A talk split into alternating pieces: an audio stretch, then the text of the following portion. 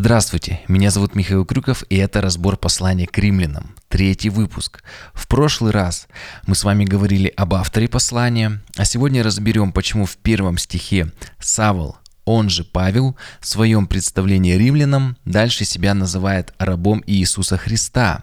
Ведь на первый взгляд мы видим противоречие с другим местом этого Евангелия, от Иоанна 15 главой, где сам Иисус Христос сказал «Я уже не называю вас рабами, ибо раб не знает, что делает господин его, но я назвал вас друзьями, потому что сказал вам все, что слышал от Отца моего». А для того, чтобы понять это противоречивое место, нам нужно понять, а кто такой раб? В Римской империи э, были миллионы рабов, обращенных силой, и по закону остававшиеся в рабстве по неволе. Было, конечно, небольшое исключение. Это квалифицированные рабы – которые имели более или менее сносные условия и даже иногда уважение, но большинство рабов не имели никаких прав.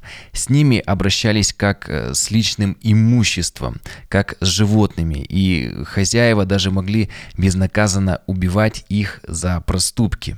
Но еврейское рабство Ветхого э, Завета значительно отличалось от римского, поэтому Павел, как и другие апостолы, называет себя рабами именно э, в ветхозаветном представлении.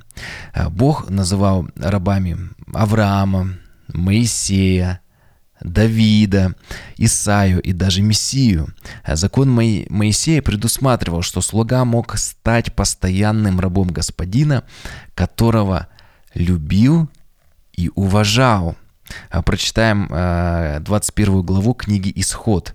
«Но если раб скажет, люблю господина моего, жену мою и детей моих, не пойду на волю, то пусть господин его приведет его, но совершит некий э, ритуал, и он останется рабом его вечно».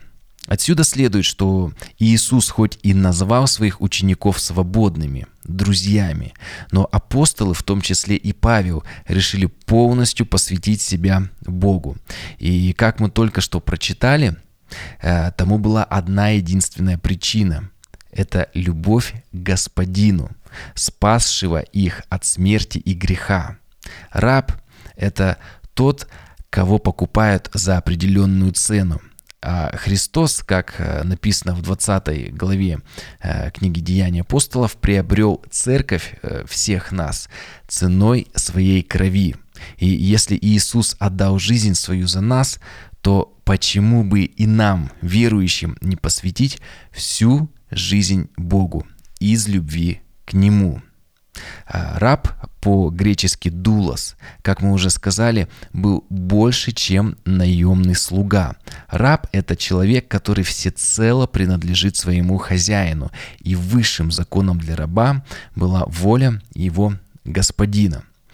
А теперь давайте вспомним молитву Господню «Отче наш», Э, в которой есть такие слова «Да будет воля твоя». По сути, исполняющий волю господина своего – это и есть раб. Э, но только в отличие от римского представления, это исполнение не по принуждению, а из-за любви к своему господину, добровольно – Э, Еще один важный момент. Э, несмотря на то, что раб в античные времена считался вещью, но одно право у раба все же было. Это право сказать рабом, какого господина он является. Статус раба императора и статус раба торговца или сенатора абсолютно отличался. Перед рабом императора могли отойти в сторону даже знатные люди, внимательно и со страхом слушая его и сразу же беспрекословно исполняя каждое его слово. Ведь они понимали, что этот человек ничего не делает от себя, но исполняет только волю своего господина. Так и раб Господин, тот человек, который, услышав Евангелие, радостную весть о спасении в Иисусе Христе из любви добровольно смиряет свою волю, изучает волю Бога в Его записанном Слове и каждый день старается жить по Писанию, исполняя волю Божью. И как в случае с рабом императора, быть рабом Бога рабом Иисуса Христа, как Павел, это самая высокая честь в земной жизни для человека. Э, прочитаем э, послание к римлянам 6 главу. Там написано, «Неужели вы не знаете, что кому вы отдаете себя в рабы для послушания, того вы и рабы, кому повинуетесь, или рабы греха к смерти, или послушание к праведности. Благодарение Богу, что вы, быв прежде рабами греха от сердца, то есть по любви, стали послушны тому образу учения, которому предали себя. Освободившись же от греха, вы стали рабами праведности.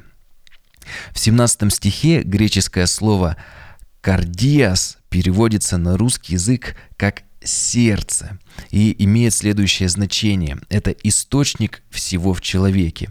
Мыслей, воли, желаний, чувств и страстей.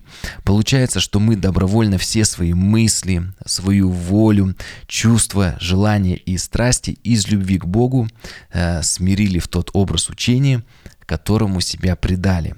То есть стали жить по Писанию и приносить достойный, видимый плод покаяния не только называться христианами, но и быть истинно учениками Иисуса Христа. Я закончу словами Христа из Нагорной проповеди, э, которые предстают для нас в новом свете. Иисус сказал, Матфея 6 глава, «Молитесь же так, Отче наш, сущий на небесах, да святится имя Твое, да придет Царствие Твое, да будет воля Твоя, важно, не моя, и на земле, как на небе. Благословений.